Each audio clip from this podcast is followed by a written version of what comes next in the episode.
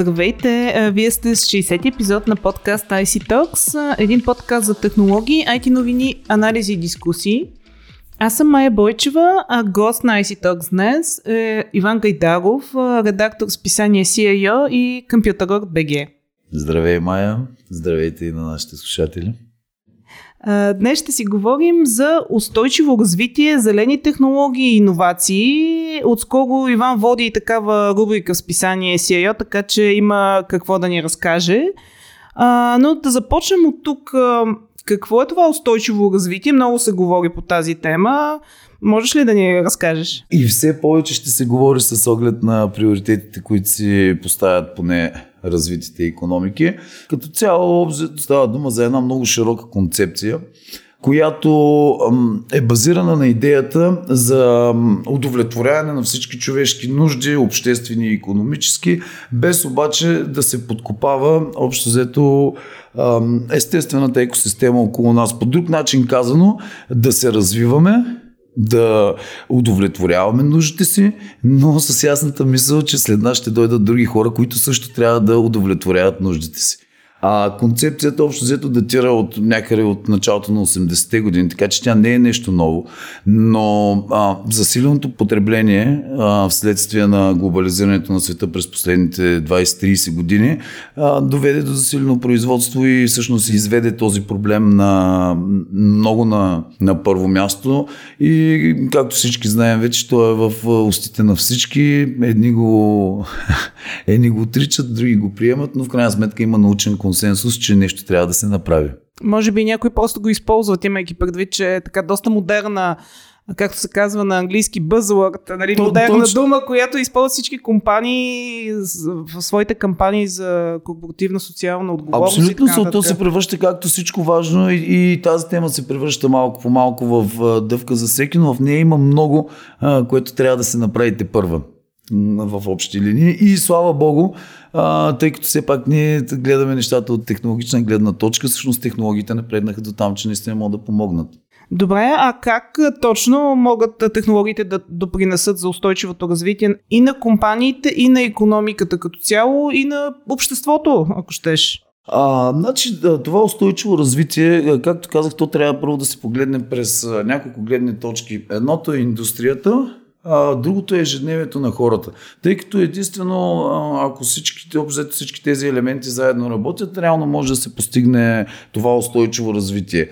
А, от гледна точка на индустрията, все по-голяма скорост на, набира а, на, нали, идеята за интернет на нещата, индустриалния интернет на нещата, а, който всъщност чрез а, всичките си елементи, а, реално датчици, въобще всичко, което се използва в тази концепция, а, позволява неща като 6 месеца по-рано, примерно, да някоя авария да бъде засечена и съответно тя още да не се случи. А, вследствие на, тази, на тази авария, реално а, негативното влияние върху, примерно, околната среда би могло да бъде голямо.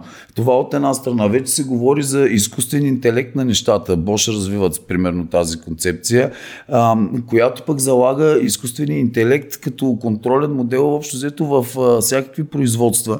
Първо се увеличават анализаторските качества, примерно на една платформа да видим колко електричество се харчи, въглероден отпечатък да се свали това от една страна, другото, както казахме, за така наречения предварителни поправки преди да се случили. Това също е, е много, много интересен факт. Другото е, разбира се, оптимизацията на технологиите за възобновяема енергия, общо взето добива на възобновяема енергия, а също така и вече има много технологии, които позволяват преминаването към съвсем различни горива, които се използват. Така че това са основно в индустрията основната насока, докато за бита, общо взето и за градското развитие и обществото, вече има изключително много много сфери, като примерно електромобилите сферата, която най-бързо се развива. Сега даже от вчера има новина, че Volkswagen до 2030 година ще изгради 6, а, 6 завода само в Европа. Да не говорим, че в рамките на тия 10 години компанията смята, че две трети от продажбите на всички пазари ще бъдат на електромобили, така че това е една от сферите, които много бързо се развиват. После мога да дам и някакви примери, защото наистина има от последните дни страхотни открития, които ще помогнат много. Друго, другото още е концепцията за умен и свързан град. Това също изключително много помага, нали, доколкото част от тази концепция е умния дом. Нали, представете си, ако м- с едни м- енергоспестяващи кружки, едни е, умни контакти които, и превключватели, които могат да се контролират от разстояние. Общо сето, ако си ги представим в един дом, те надали ще намалят кой знае колко отпечатъка на целия град, но ако си ги представим в един милионен град, намаленият отпечатък вече става видим.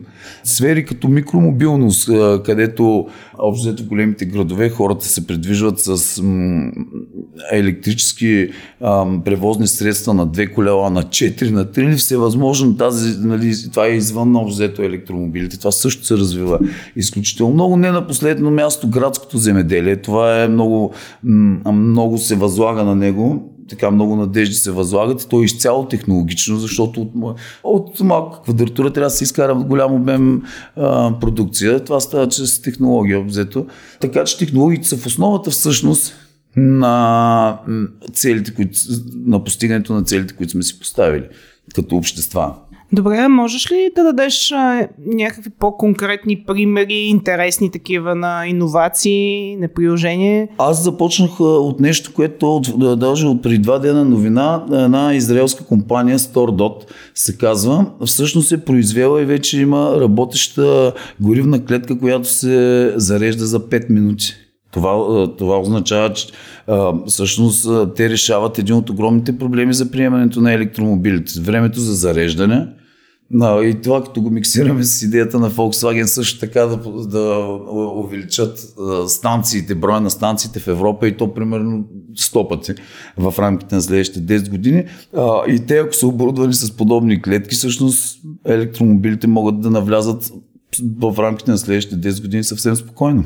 Това е, това е наистина достижение, което може просто да преобърне света. Защото, както знаем, транспорта е един от основните замърсители, особено транспорта в големите градове. Пак в същата, мисля, че в Финландия беше, се работи по проект, който няма да е метро, но подземни единични капсули, които се викат чрез приложение те вървят по релси изключително бързо а, и всеки си сяда в а, съответно неговата капсулка, казва до къде иска. Те се контролират с изкуствен интелект, коя къде се намира, за да не се блъскат. Съответно, изкуствен интелект а, определя скоростта, с която се движат, а, защото вие задавате и времето, за което искате да стигнете. И въобще цялата преценка на тази мрежа обзето е базирана на изкуствения интелект. Това е нещо, което вече е одобрен проекта, се го чакам всеки момент да започне.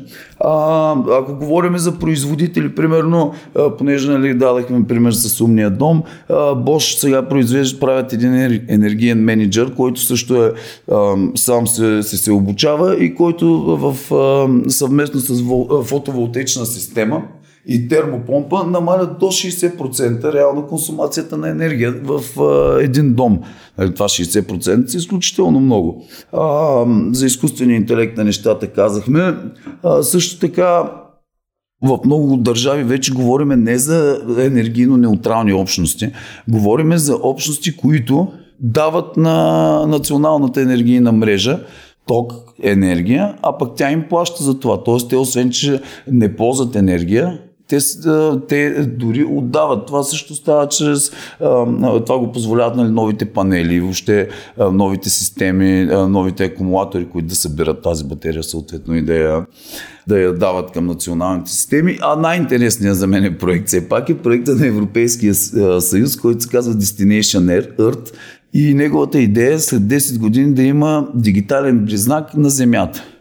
На цялата Земя с всичките и процеси а, който всъщност да бъде използван за това да правим симулации и да видим какво, какво ако прави човечеството, да къде ще доведе което ще бъде един отговор на този въпрос на скептиците, на тези, които смятат, че няма всъщност екологични проблеми. Нали, те казват, ние не можем да го сравним с нито едно време, за да кажем какво ще се случи. Ето отговора може да го видим до 10 години, като този дигитален близнак всъщност симулираме върху него нашата дейност, къде може да доведе. Този проект работи ли се върху него? Работи. От 2021 от сега стартира в рамките на следващите 10 години би трябвало да бъде изграден, като той съответно се захранва в реално време с данни и всъщност е абсолютно е, дигитално копия на Земята с всичките нейни процеси.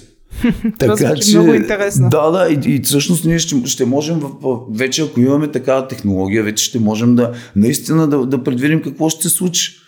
И не съм сигурен, че изводите ще бъдат много добри от, от това. И в същото време НАСА вече разработва екологични политики за Луната и Марс.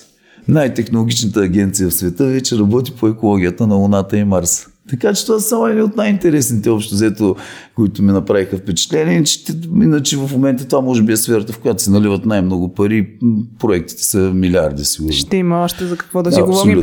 Звучат много интересно, но малко фантастично, поне за нашата географска ширина. Случва ли се нещо в България? В България, значи най-добрата новина от моя гледна точка е, че общо взето устойчивото развитие се превърна, може би за момента на ниво реклама, но се превърна в част от стратегиите на много голяма част от български, българските компании.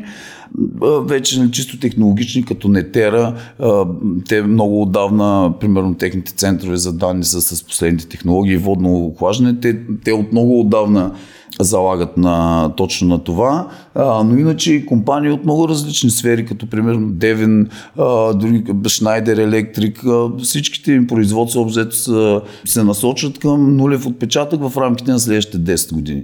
А, някои от тях дори се, се хвалят, че и в момента имат нулев отпечатък, което на мен лично не ми се вярва много, но самия факт, че това е стремеж, е една добра новина за България. В същото време обаче на ежедневно ниво, да не говорим на управленско, разбирането за устойчиво развитие е изключително странно.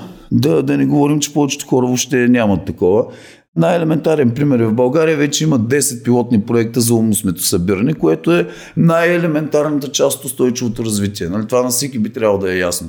Има реализирани 10 такива проекта, но само различни телекоми, примерно, са в основата им, понеже те имат тези IoT платформи. А, но след това всичко остава на, на ниво пилотни проекти. Въпреки, че се вижда, че работи, то не се мултиплицира. Нали, от една страна, защото общините, примерно, нямат финанси, а от другата, защото явно не е приоритет на държавата. В същия момент нали, държавата, държавата налага мнението, че устойчиво развитие общо взето в, нали, от тая гледна точка е санирането на сгради с, как да кажа, това просто самото разбиране и на хора, и на, и на държава е малко странно в, тази, в това отношение, но се надявам скоро да се променим.